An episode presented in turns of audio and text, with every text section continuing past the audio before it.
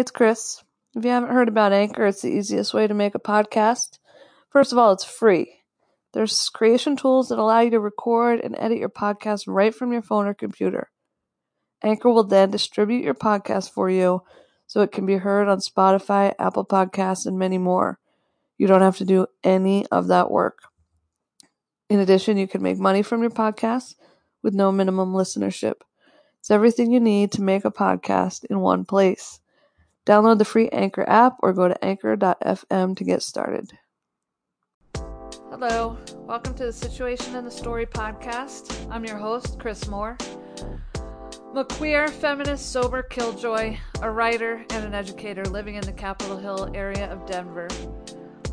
I'm diagnosed with panic disorder, agoraphobia, general anxiety disorder, and major depressive disorder. This lethal combo has made it a challenge for me to attend readings, panels, conferences, even my MFA classes. Despite my mental health issues, I never stopped wanting to connect with those in my writing community. I created this podcast so that you can connect remotely with writers in all stages of their careers, so you can uncover what happens behind the page, discover what drives them to the page, and learn how they grow their craft. Sit back, relax, and enjoy the show.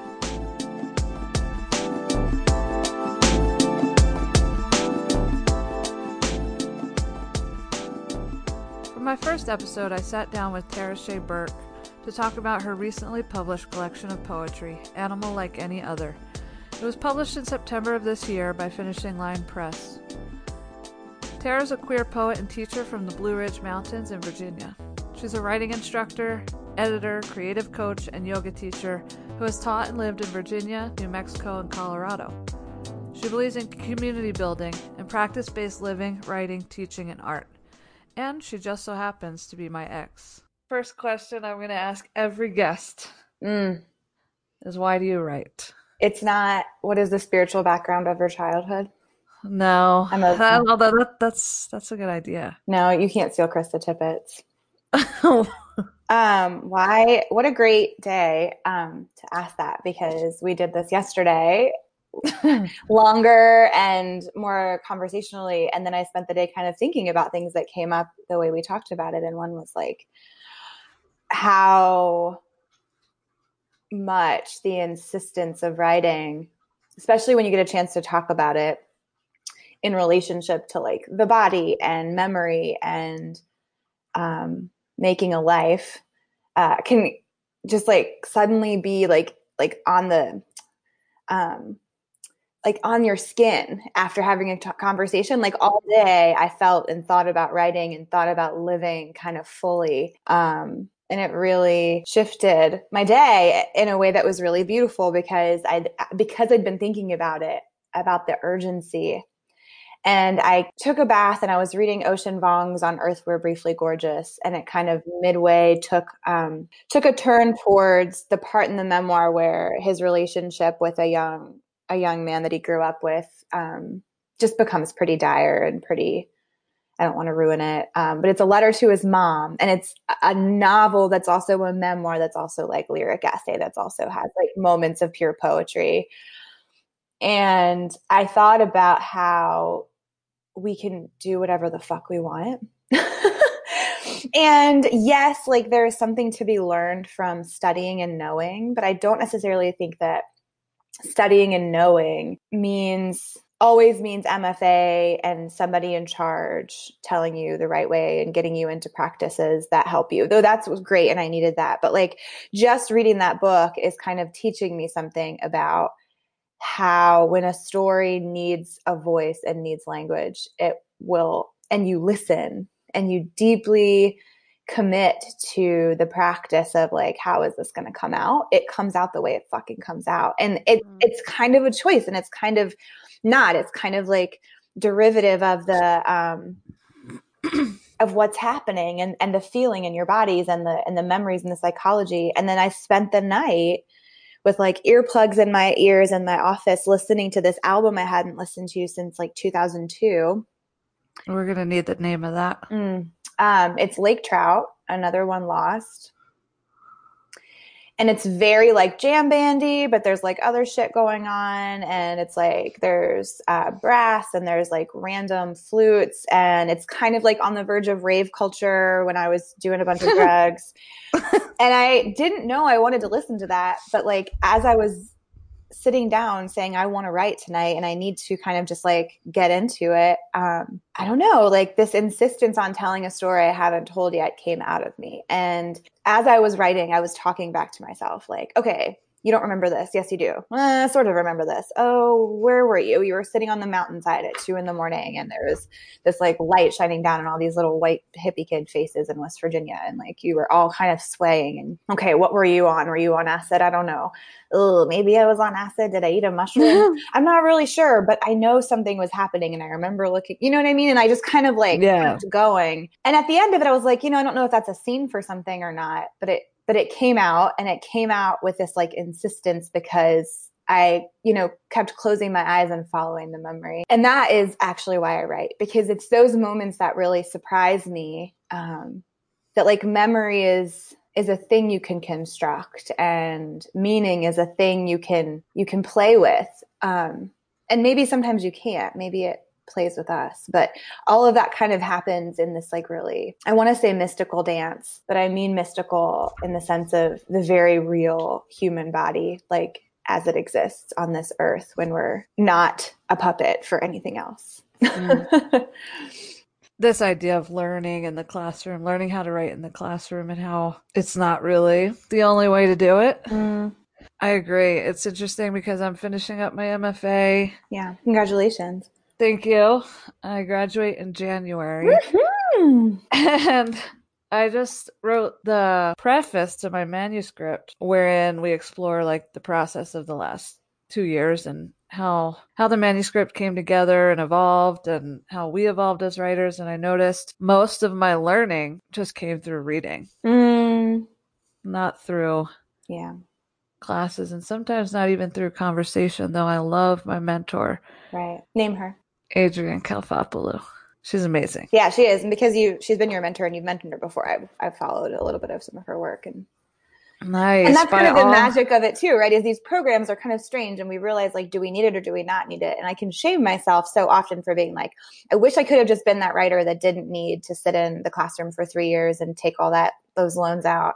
And like could have just waited tables and written the books and believed in my art and believed in reading. But also, I wasn't. I wasn't Elizabeth Gilbert. You know what I mean? She did that. Yeah. I think that's amazing. Like she worked her way through and believed in writing and formed writing groups and didn't get an MFA and like, you know what I mean? Like she Yeah and that's possible. And i'm i, I want to share that with more young people and be like you can do both. But also like i don't know if i could have had the community and met the people and learned about the writers i learned about if i would just been like wandering around bartending at night checking out books you know? So yeah i definitely could not have done it. So i have regrets like mm. financial mm. regrets for sure. Oh yeah. Don't we all?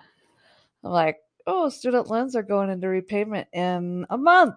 Just and uh, constantly defer them like I do. It's fine. yeah. But I'm in the same boat as you at the at the point in my life where I applied. I never could have done that on my own. Do you know the poet? I'm probably going to say her name wrong. Elizabeth uh, Velasquez. It sounds familiar, but no, I don't think I am familiar. She's amazing. Follow her on Instagram. Okay. Um, didn't graduate high school, I believe, then got a GED, and has, but she was at AWP last year mm. in a panel called uh, "The Mother Wound." Oh, this is something I've been talking about with my therapist. Yeah, and it was the room was stacked wall to wall. People were sitting on the floors, sitting in the back, out like coming out of the door. So good. But anyway, recently she she kind of went on a little radical angry tirade about this idea of you can't be a writer without reading. Yeah, you can't. Oh, I do know who you're talking about. Yeah. Well, she was arguing against that idea. Mm, interesting. Because it was kind of like this privileged argument. Can you be more clear about what that argument was? Because I don't know what you're. Yeah, she was. She was. She was saying how she didn't read growing up. Yeah. She didn't have time. She yeah. was, you know, she had an absent mother. Like they were poor. They she got pregnant at a really young age. She wasn't like a an avid reader, but once she got out of I don't know that mind that environment or those circumstances, she had stories to tell. She's an incredible poet. Mm. but she was like, This is not true. Like don't let people excuse me, tell you that just because you weren't, you know, reading or enjoying your English classes in high school that you can't be a writer. I think that's a really important point to make. Yeah. I, I also want us to be more clear then about that argument. Like I often see um, the pushback that I relate to a lot, like when it comes to like, hey, that's a privileged ideology. And it always really is like, oh yeah, that's true. And it's also naming something that's true for me too. Like I grew up reading in a very poor household, but I wasn't reading all the time. We watched TV constantly. We were surviving. Yeah. Um, in high school, I wanted to be a cheerleader. And this is what I was writing about last night. I think I'm finally going to go into some stories about, you know, we were talking about the monster inside, like the, the, the part of me I don't necessarily want to share with others that like, anyway, I, you know, I wanted to be a cheerleader. I wanted to do drugs. Like I wanted to, I wanted to take ephedra. I wanted to, um, yeah. I wanted to suffer. Um, yeah. And it wasn't like a privileged choice. It was a, there was already suffering that I was trying to kill with right. another kind of suffering and i that wasn't clear to me until recently. But but anyway like I, it wasn't until i got to college and i started to kind of fall apart that i realized i have stories to tell too and i and then books also helped me. And you know all of our teachers i think all they're trying to say is well once it's time to write those stories it's time to read right I, I know I know that when my teacher and I don't want to defend what other people say or because I actually think that's a really valid important point but I know what my teacher Tim Seibles is saying. And he was sitting with all of us in our classrooms because I had him for in like 2003 um, when I was snorting lines of cocaine uh, in Norfolk, Virginia, and trying to figure, like, thinking that was the way the creative muse was going to come out of me. And sometimes it did, right. but it often didn't make sense later.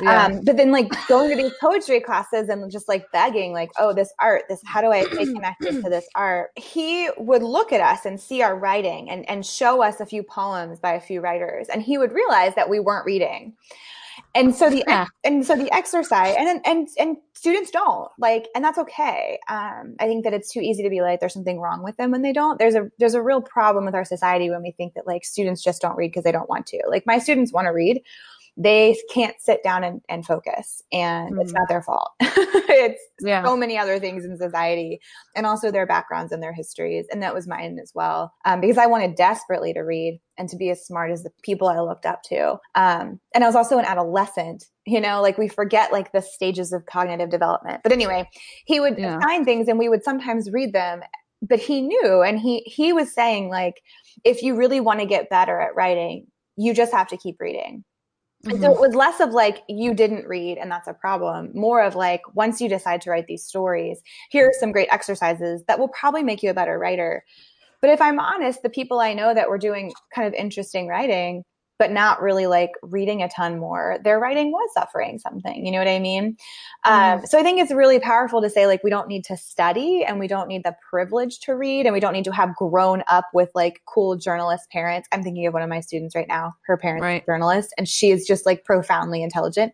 And she's also suffering with other um, things as well and struggling to stay in the classroom for for other reasons but when she writes i'm like girl like i don't even i have nothing to show you at this stage like go to level 200 like and I mean yeah, that I can show her some things, but it's like the majority of her students are, you know, of her fellow classmates. I need to focus on other things that she's already got. But like that is true, right? Like you don't need to have read in order to have a story to tell. Right. But like once it's time to tell stories, like, or once it's time to write, I do think that having the capacity to sit alone and to find your teachers and to read through the books you're reading and then letting yourself be in conversation with them um, is perhaps I would say the only way, but I don't really like the only way. So I also like that she's pushing back against the idea that there's there's one way. Um, because I do think well, that stories are oral and oral, right? And like if you grew up in a house where no one read, but everybody was really poignantly funny and had a really in- interesting voice or funny or horrific even, and like stories were just like existing in a different form, not in books on the page, then that of course will want you to make you want to write or tell more stories as well. So I just like, I want it to be more poly like vocal or poly kind of inclusive. Yeah. Um, to be clear, I'm glad you asked me to clarify her argument. Elizabeth Velasquez, that is the argument, the right. have read argument. Yeah. She's definitely not, I mean, she's a hella avid reader now. Yeah. She's not arguing that. You Yeah. know, you don't you don't have to read to For sure. And I, I hear her. Yeah. yeah. So uh, thanks for clarifying that. Yeah. Well, and I think the conversation's important for us all to have. I like when people argue against it because I am on her side for sure. And then that opens the conversation to be less kind of like tweety and Instagrammy, which I like those things. And more of like, well, let's talk about what all of these things are nuanced about. I mean, and what yeah. we're both thinking about is that I also don't want to regret my MFA. Like, I don't, I don't want you to regret your MFA. I want you to celebrate it. Like, I want you to, you know what I mean? Like, I'm, Yeah.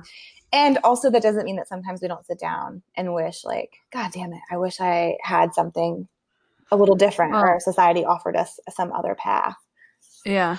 I I was not an avid reader growing up. I mean, I read sometimes as a a young kid. Um, but high school was a mess. I remember a couple a couple pieces of literature from junior and senior year, but I almost failed high school. And so I've wrestled with that self-doubt, that narrative like oh, I, I can't be a writer. Like I yeah don't so, I don't know literature. I'm not so it's a really helpful narrative to hear like hey this is somebody who's published who did not Right. sit around reading most of their life until recently yeah that's kind of why i want to champion that argument too it's like doesn't matter what so maybe it just doesn't matter what comes before you know um, it matters if the call, the desire, the need arises. And then we, I mean, that's a really interesting thought to sit with. Like, cause that kind of trickles out into so many other things. Like, do you have to have had stability? Do, you know, I mean, of course that would have helped. And you're a writer because you're writing. Like, if you want to write, you write. yeah. Like, let's remove this from the hands of the fucking dominant.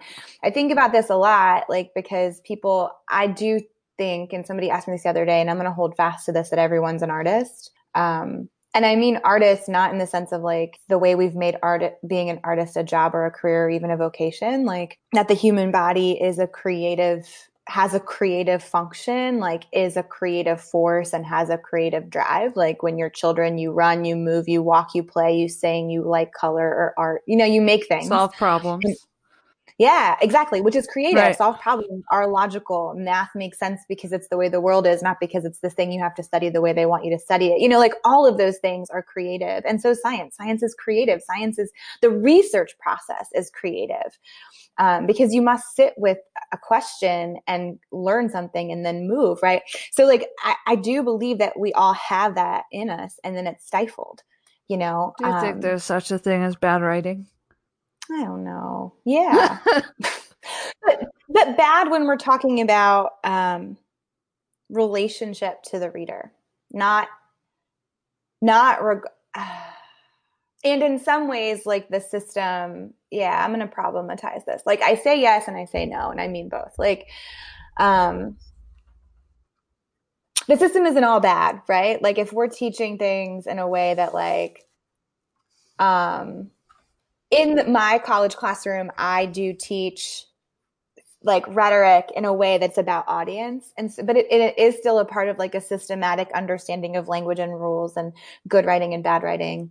Um, so that is true, but also like I come back to the audience and I come back to the relationship to a reader or a receiver or a listener every time. So like it's not bad because and maybe the grammatical structure is a part of that. I don't know. I think it's more nuanced than like that's bad writing Right. and that's good writing. Um, it's like who are you writing to and why are you writing to them? And can they hear you? And is it sitting and resonating the way you wanted? That's that's super profound. um, But that's also old. Like that's that's Aristotle and Plato and also like and also it's like pre-colonial and pre-Columbian and it's it's in storytelling since the beginning of time. Are you standing in a circle with your peers, with your community, um, reaching Right. them?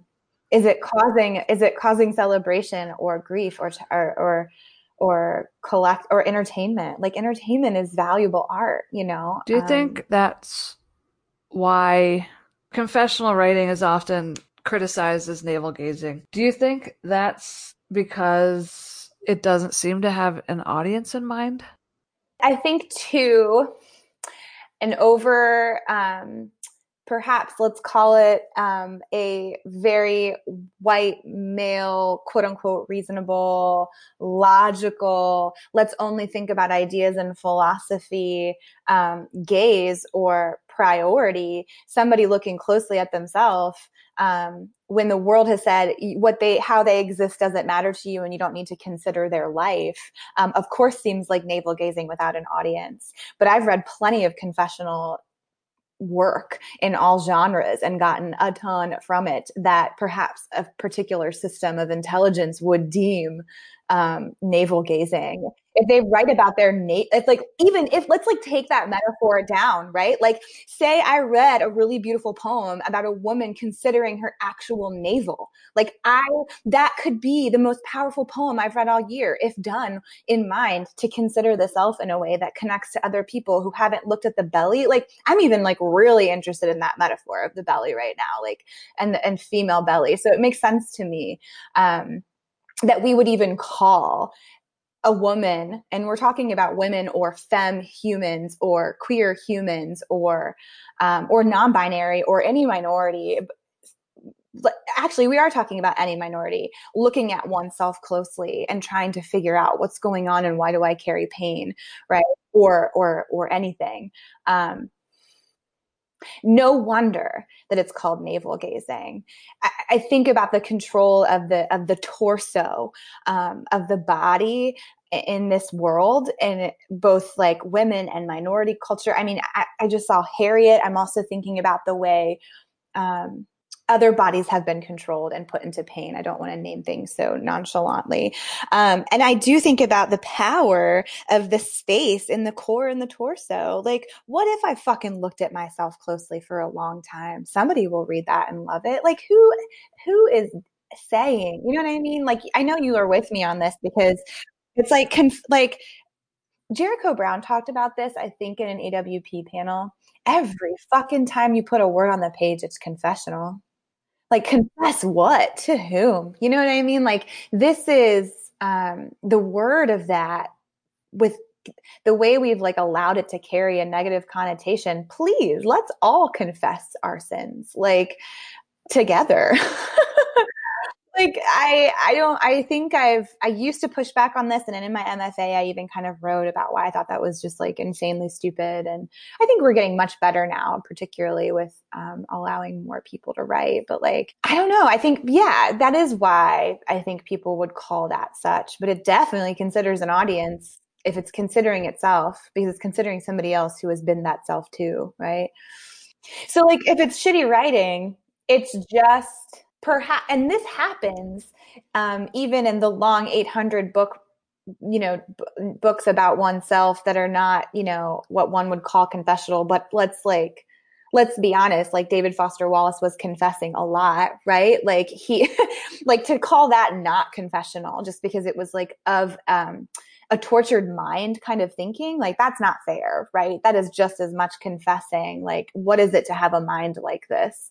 Um and to put it into characters on the page, you know, like um, it, not just in the, the perhaps confessional or writing about oneself and one's pain realm, but also like in general, like it's shitty writing when it's when it hasn't been processed enough to be given and I actually do think about Glennon Doyle uh, with this because she wrote about she wrote several memoirs that one would call like chick lit or whatever or like the same shit everybody writes. Um, and she has a beautiful voice and it's not overcomplicated but it's extremely in depth about her pain and her body and what it was like to be a woman with an eating disorder and to want things and to stay with a husband who was cheating on her and then to make a life and come out while she was on book tour. Like I think about this a lot because this this book that I wrote couldn't exist a couple years ago because it was still too painful. Yeah, that's um, where I was going to go with this. You wrote a book that's really not shitty. Thank you. and you have said yeah, you can that it was about no, you said it was like seven years in the making. Mm-hmm, mm-hmm. And actually, the name of this podcast comes from a book. Yeah, about by Vivian Gornick called The Situation and the Story. And it's about how writers need a level of detachment from the situation in order to make the story. Yeah, I love that. So tell us about that around your book, Animal Like Any Other. Yeah, thank you for asking that because that's something I, I think I need to articulate and even in my own process. Um, I thought I was ready to write this memoir. Some of the trauma in the memoirs from 20 years ago. Right. It's like, surely I have enough distance and therapy under my belt to approach the story, but I I really think it was part of why I became depressed. Once that first draft was done, I was like, oh God. like, and I drank constantly through the writing of it, which is not something I want to do. And not, but it's, it's a protective measure, like we talked about yesterday yeah. before our hundred minutes of audio got lost. so it made me realize, huh, maybe you're you don't have enough distance from this and distance is not just about years that have passed. Well, let's be clear. Um, you won't get the distance until you start the writing either. Like there's a certain kind of distance that comes from time um, and then our relationship to what we're doing to our story and with our story and trauma in time. Um, so someone could have 20 years distance from a trauma, and I know you don't, you know, but like, and never have actually processed it, talked about it enough, and gone to therapy. Um, and it will exist in the body in the exact same way the moment you come to it. You know, like that is, you know, part of a lot of the interesting science coming out about the body and PTSD and CPTSD and trauma is like when my dad started drinking again, he was the same drunk that he was when I was four years old, um, even though there was 20 some years between that time, because he never talked about it or processed it.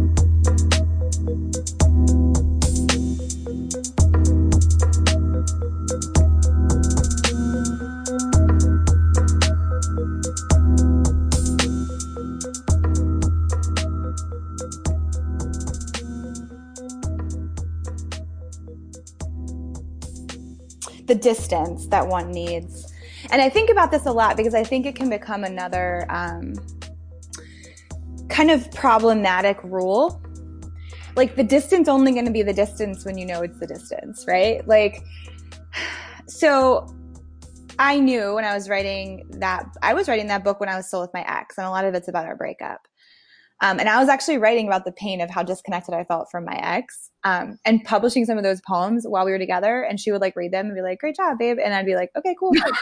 like, I mean, but she also knew, she also knew there was like something happening between us. And I did too. And if I think about it now, I think, yeah, we, we knew, or, or I was just her weird art girl, arty girlfriend who knew. Like, I mean, yeah. I, she didn't talk to me. So, and she wouldn't answer. So she, and she didn't let me process. So, but I was trying to get that book out. I sent it maybe to like 30 publishers that year when I was still with her in New Mexico. And then I, it did, you know, it got denied a lot. And then we broke up and I moved to Denver like on the fly in a van with my dog. Um, and that during that year, I kind of wrote some new poems, um, but I didn't, I, and I would go back to some of those and like mess with them. But I instead was writing a lot. So it was like, I was still writing and I was writing about how I was feeling and it was like super close. Um, and I knew that like none of it could be a book because it was just like the raw feelings of everything I was going through. And even like posting and sharing it online, which was really useful for me. And then having a little bit of a blog about the grief process was really powerful. But eventually I deleted it all, not because I thought it was bad writing, but because I thought that was too close to the wound and I needed it, but I don't want it to exist in conversation with people anymore. Like the conversation it created was helpful because I made a community. Like I met new people and I know some people were like, thank you, because you're writing very honestly about your life and your grief and your breakup in ways that we don't talk about. And I got divorced two years ago and I haven't processed it and all the shit, right? But it wasn't until I started putting it all together, like another, like a year or so later, and like looking back at all those poems and then putting them in conversation and writing them and rewriting them and changing the form that I was like, oh, this is what this is what distance means. But I, but I thought I had distance then. You know, it's like you don't know. And so you can't force the right amount or the wrong amount of distance. Like, and the, in the writing process, I found that distance because I could feel and see when I was writing about a wound that I like needed somebody to validate instead of a wound that I have validated within myself now and learned and moved through for the most part. I don't believe there's any like learned, healed over ever. Like we are always in healing process. Like, and so there's no like end game.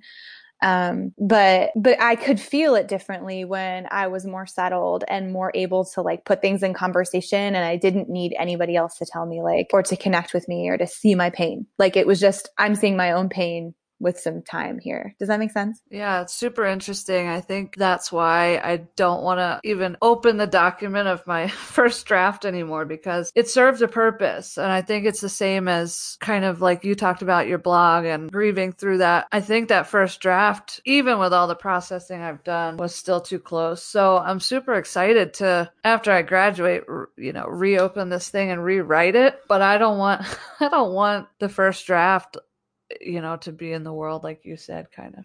Well thank god. I mean like i think that's the that's the cool part is like i do think there's this like initiation into like people that i think are too hungry for the like for like celebritydom. I know that like poets and nonfiction writers aren't really celebrities, but they can be. That's me. Well, I am too. I love attention and I really do want to be friends with all the cool people. And I know you and we know each other. If we were to check in deeply with, say, when we see people kind of like, you know, prostrating themselves towards others and like, you know, just being really uncomfortably in need of community and always angry and whatever, mm. like that's like, if I look deeply inside, I don't necessarily want to be friends with all the people I consider a celebrity celebrity in the poetry community just for the sake of that. They're the people that I've sat with with books on my, you know, body that have taught me something. Right. So there is a community desire there, right? That I think is valuable um, now, of course, the silliness of it all, we can joke about that all day, but like, no, there's a desire to be connected to people who have spoken in a way that has made sense to you and allowed you to come to terms with who you are. And the initiation into that is now I have a first draft. And guess what? All those people that we revere have first drafts and second drafts and third drafts that are, that were their wounds too. That's why I created this podcast so that you know we could connect with without having to seem desperate you can still right. you know hear what's going on behind the page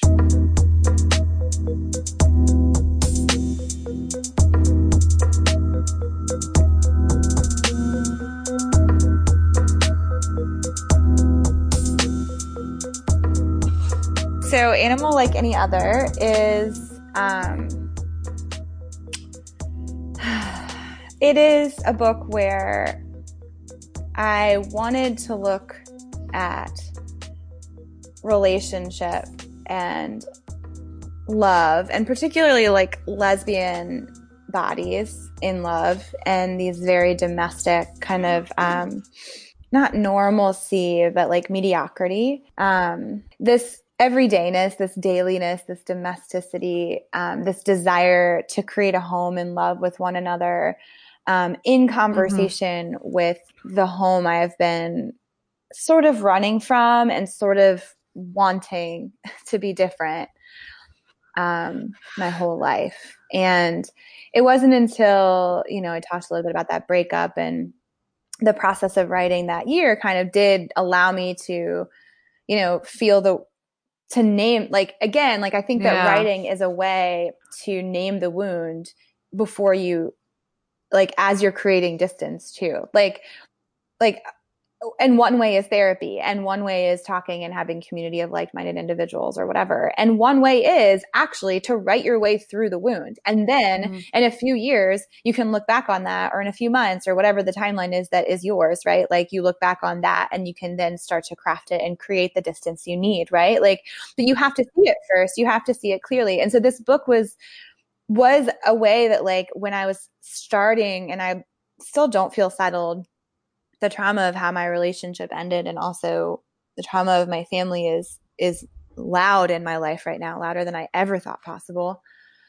Um and I and I knew it was coming and I and I prepared for it and I also could never prepared for the past few months of my life. Um and but that year, when things started to feel more settled, I started putting these family poems um, in conversation with these relationship poems. I thought they were two different books, or I thought they were like two different chapbooks, maybe. I also thought that I wasn't ever going to be able to return to some of those family poems. Um, I thought like they just weren't like good enough, and I couldn't like in line. Like most of the family poems in there are the big chunky block prose, kind of like lyric essay poems, and um, and they're the ones that are really, I think, the most interesting because I had like kind of written them off many times. Um, I was like, every time I tried to put them in um, more traditional lined poems on the page, they were like too cheesy. And, you know, we talked about this yesterday, like tying things up in a little bow. It was like I was trying really hard to like tie things up in a little happy home, or I either hate my family and they're horrible, or I love my family despite um and the, these mm. po- like these prose poems beside like the trajectory of the relationship poems like allowed me to create like this kind of unfinished doorway because now I also know I look back and I'm like there's so much more I do want to write about my family particularly um, now that my father has passed unexpectedly and my mother's health has has um, revealed some things about the kind of inaction and desire in my body that I'm playing with in this book. Yeah. So a lot of it is like poems that are like, oh, look how much I wanted and didn't have at home. Um, and all and all I did have as well, all the things put on top of not having, and also like all the the ways that not getting and at home translated to a like a deep desire to get everything from my partner. And then there's an insistence. And there are poems in there that are also old that I didn't know I wanted to go in there until I also started putting it together because I didn't want the book just to be about look how much emotional trauma of childhood affects the way we love. Um, I also wanted it to be watch me try to write mm. my way mm. back into existence. Yeah. I feel like we have similar approaches to our writing. Um, yeah. The temptation yeah. Make it linear, make it neat is something I've struggled with a lot through writing this first draft. And again, God bless my mentor. she's she's from Athens, Greece, and has many years of wisdom on me and is able to say, look, like and I think this is part of queering the writing process is not falling prey to that desire to like make it linear and make it neat. Either I hate my family or I love them, mm-hmm. but no, it's like all of those things. And the little snippet on the back of your book that the review that Stephen Dunn wrote. He talks about the energetic relationships between people, between things, between homes, between multiple selves until the between is no more. So that's something I think you do really well. It's not one or the other. Thank you. Yeah, it's great to have people like look closely at your work too because and I always would hear writers say this and not and be like, whatever, you were thinking about that. But it's helpful because it's like, as a teacher, I can say this too is like the felt sense of what you're moving towards matters more. And then having other people, mentors, MFA programs, and other writers that let you, that, that will take care of you, you know, um, will read you closely and take care of you. And I don't mean only praise, but just read you closely and consider what is this. Um, have that kind of ability to see like this is what you're doing. And i think we need all of that right? Like i'm kind of against this whole writing must happen in a vacuum by oneself uh. and alone despite only despite it happening alone right? Like the actual literal act of it. But that's not always true either. Like i've written many things in you know and also collaborated in interesting ways late in the past few years that have shaken up that idea as well um, but there's something that has to happen in it again in the receiving of the work um, in order to help it make sense, you know, and and it's it would have been, and let me just be really clear, really hard for me to hear that a couple years ago. Um, this kind of blurred, this this multiple selves, this like multiple ideas, this um, it's still a little embarrassing that these poems that are big and chunky and hard to read because um, I've read them now a few times in front of people, and they were they were, and I've read them a million times to myself with the kind of urgency I desire when I'm alone and I'm reading, and it makes a lot more sense when I'm reading them out loud to myself. And then in front of an and then in front of an audience, there is a little like tinge of embarrassment and shame, but it makes sense that those poems would be the ones about my family mm. where all that shame came from.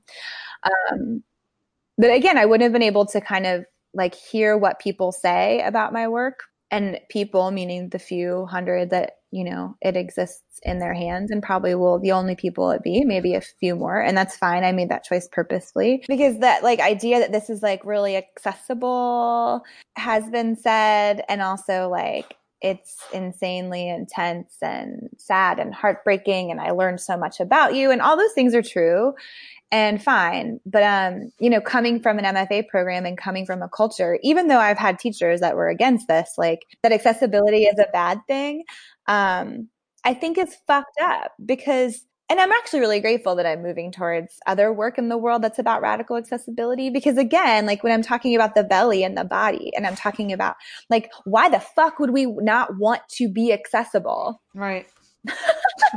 like I I get that. Like and I do think like in the past like you know 50 or 60 years when um higher education has kind of opened up the doorway to many different um, um, non-privileged human beings having access to education and language in ways that other people hadn't or it was kept from them you know? And i want to be radically accessible. Right. Like my friend who lives on the street, my middle school best friend, who she doesn't know it yet, but she's going to work her way into the next book because we have some stories to tell about bodies and um, disorders. Yeah. Who has two babies and is incredibly intelligent and reads, but she runs a daycare out of her home. Um, is literally always has children on her hip and is amazing and full of life and incredibly connected to spirit in a way that I really love. And also is just busy and can't pick up a book to read. Like she was able to read this at be- in bed at night and not be you know, bored or unsure what she was reading and have a conversation with me that we had never had, you know. Right. And and my MFA teacher, who's a published poet and a National Book Award finalist and like is revered by so many groups and organizations, like held this in his hands and said, you know, how proud he was of me and how beautiful it was and like I want both, you know. Mm. I want to both be that person in my academic meetings that says shit that people have to do a double take about because they're not sure if that voice or that person that says fuck all the time is is as intelligent as that sentence she just said because I am. And I and I do believe that there are so many people we're still leaving behind and so many people whose stories could be told you know um, about the very interesting life that yes I think we should gaze hard at. You are literally living your writing process. All the fucking like, time. yeah like it's hard. queer queer this shit up. Like it's not black and white yeah. I am the MFA woman and I am the, you know, working class poor woman from mm-hmm. Virginia that has a traumatic past. Like Right. Yeah. And wow, like what a um, look what the system has done to make so many people think that they can't look closely at their lives. I I mean, my you know, thinking about like confessional confessionality again, and like the, these ways that like even answering that question sometimes. I mean, with you, of course, I want to talk about that because I know we get it, but like sometimes like if if I ever get to the point where I'm like on a panel like WP and someone talks about that, I'm going to be like, I respectfully don't want to answer that question because I think we should stop asking it. Which question? Like, what do you think about confessional poetry or whatever? Oh, you know oh, what yeah. I mean? Like, I just, yeah. I just want to be like, you're asking the wrong questions. You know what I mean? Because right. that makes people nervous to tell stories about their lives. Like, think about how long we have like waited. Like, my students, 18 year olds are assumed to be vain and obsessed with themselves and obsessed with technology and selfies and blah, blah, blah, blah, blah. I don't actually think any of that is true. I think that language is designed by adults that are uncomfortable in their bodies and uncomfortable with how fast the world is moving and uncomfortable crazy victims of the patriarchy. Of course. and crazy victims of not being able to look closely at themselves. I have friends in right. their 40s that like can't make a sound, you know, that that would in a yoga class that would help them express. And that's not their right. fault, you know what I mean? But like just make a sound. Like what? Like we are so afraid to make a sound. Yeah. Out of our own body. That's connected to our nervous system. The the major nerves that connect to the brainstem, that connect to hormones and connective tissue and fluidity in the body. Like it's all connected, you know? Like so we think that they're so uncomfortable with themselves and yet are so comfortable with themselves and obsessed with themselves and they're not. And right. all they want is for someone to sit beside them and say, Your story is really interesting and looking closely at what you think is a very mundane life is valuable. I already see it happening with sixth graders as a sixth yeah. grade teacher. It's like they mm-hmm. have incredibly profound stories to tell. I mean, at 11 years old, they've gone through more trauma than I have in my lifetime, but mm-hmm. um, but you can already see them shutting down, Yeah. shutting themselves Yeah. down. Um, I mean, it takes a profound amount of healed adults around you or uh, adults in healing, you know, around you and systems in healing around you to give you the space to process trauma Yeah. at a young age, you know, so it makes sense to me. And what we do matters and doesn't matter, but it does matter. It, it, it matters because like a little, a little bit, a little, the little doors, the little windows, the little pinpricks in, in people's lives, like I, I do think matter. I, I actually will insist that they matter because that is why I'm still alive. It wasn't the entire system changing. It was the tiny moments with people that insisted and showed me another way and mirrored that for me instead of just like making me, you know? you said the reason I'm still alive. I've thought about that a lot for myself. Like, what the hell has kept me here after, you know, through all this trauma? I have a, a close friend, Ken, that always is like, I like, it's amazing that you're alive and like still kind of thriving and like, which makes kind me of thriving. well, it makes me laugh when he says that because he's a funny guy. it's im- but it's But important. Like, I mean, he's funny, but he's t- he's he's somebody who knows you really well, who's naming something for you because language and hearing things in language and like names helps us create the stories. Like Right, everything's a story. Everything, everything is a story. right. You know, and in in language and words that comes from the mind's processes, right? And a feeling in the body um, exists as a thought first. yes, it does. I mean, it doesn't. Yeah, it doesn't just like kind of does. Like that is no, that it is does. how the body works, right? And it's like it's hard and it's not super easy and it's a process of changing. But like that's kind of what I'm doing in this book too. Is I'm insisting in naming the stories as they existed at the time, Mhm. and many of these have been revised. Like the poem "Fall." Um, is about when I fell in love with my my my ex, and um, I wrote that when we were together, and I I I revised it several times over like a year or two, and then it won second prize and Split This Rocks poetry contest, and it's still on their website, and it exists in an entirely different form Oh, with wow. a different ending and with a different um, uh, with a different like kind of urgency. And I did change it um, many times over the years, and then more after we broke up. And some people would say like, "Is that allowed?" And I'd say, "Absolutely, do what Right. you want." I mean, is it a better poem or a worse poem? I don't know. Sometimes, like when I read that poem, I think that the first one had um, a different fluidity and a different kind of song that I really love and kind of miss. But isn't like that's why I changed it because I don't live that way. I didn't yeah, like that song doesn't exist in my body in the same way anymore. Like it needed to change for me because I needed to shift the story. And emotion lives in the body for a few minutes. Like if you feel it and let it be and don't let the story attach to it and then and then continue the story, emotion is felt and leaves the body in like a minute and a half. if you don't like resist it, kind of thing. if you don't if you don't talk about it listen to your mind and change the story or, or attach to the story and and continue to talk about the story like if you just sit down and say i'm feeling sad You just notice because it. this person hurt me and you actually and not just notice it like actually sit in the body feel the sadness let it come over you and it might take a little longer. I mean i think that's like when it's done well who knows? Like i don't know i can feel sadness for that long. But like and that's also like in a perfect form. Like the mind is still going to be the mind right? So like your mind is still going to want to tell you like but this but that and also but she did this and she did that or whatever and like this means this about you.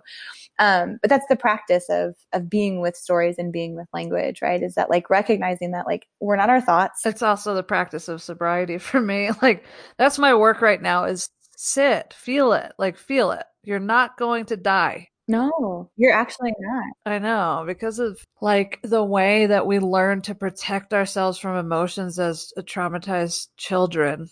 It feels like life or Mhm. death. And that's why I would, you know, that's why, I mean, that's why writing this first draft of the memoir for me has been so like riddled with heavy drinking. hard like yeah it's like it's life or death but uh, you know my work Yeah. right now is to unlearn and relearn you know how to just feel emotions without attaching creating a narrative I don't know, it's like metacognitions, talking back to your thoughts kind of stuff. I've never I never liked the word surrender for a very long time, but I've considered that lately now that I have my own kind of felt sense of God that and I'm not afraid of the word God anymore because it's not a Christian God or a even a textual God in some ways, though I do think I do like some texts. But um but just the felt sense of being alive is is something that I'm really interested in um, being kind of my only mission like i want to do all the other things but like i want i want the felt sense of being alive. Like what's the point of living? To fucking live.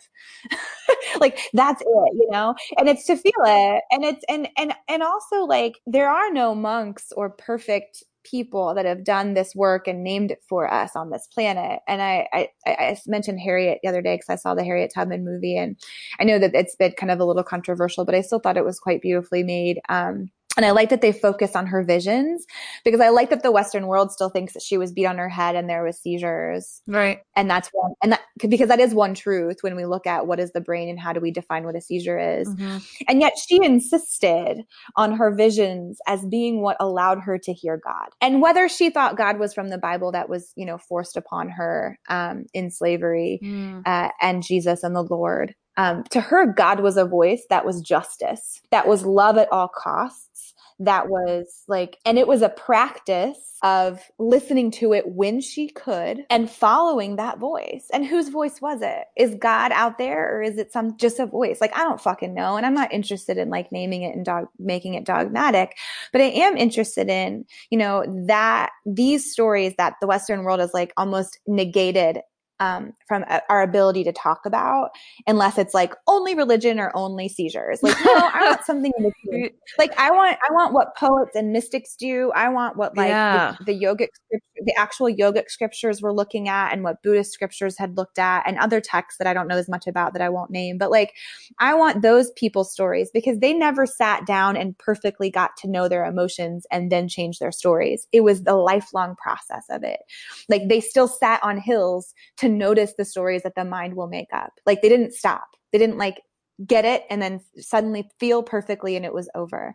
You know, it was always a relationship to coming back again and again and again. It was a cyclical, non-linear narrative of living a life.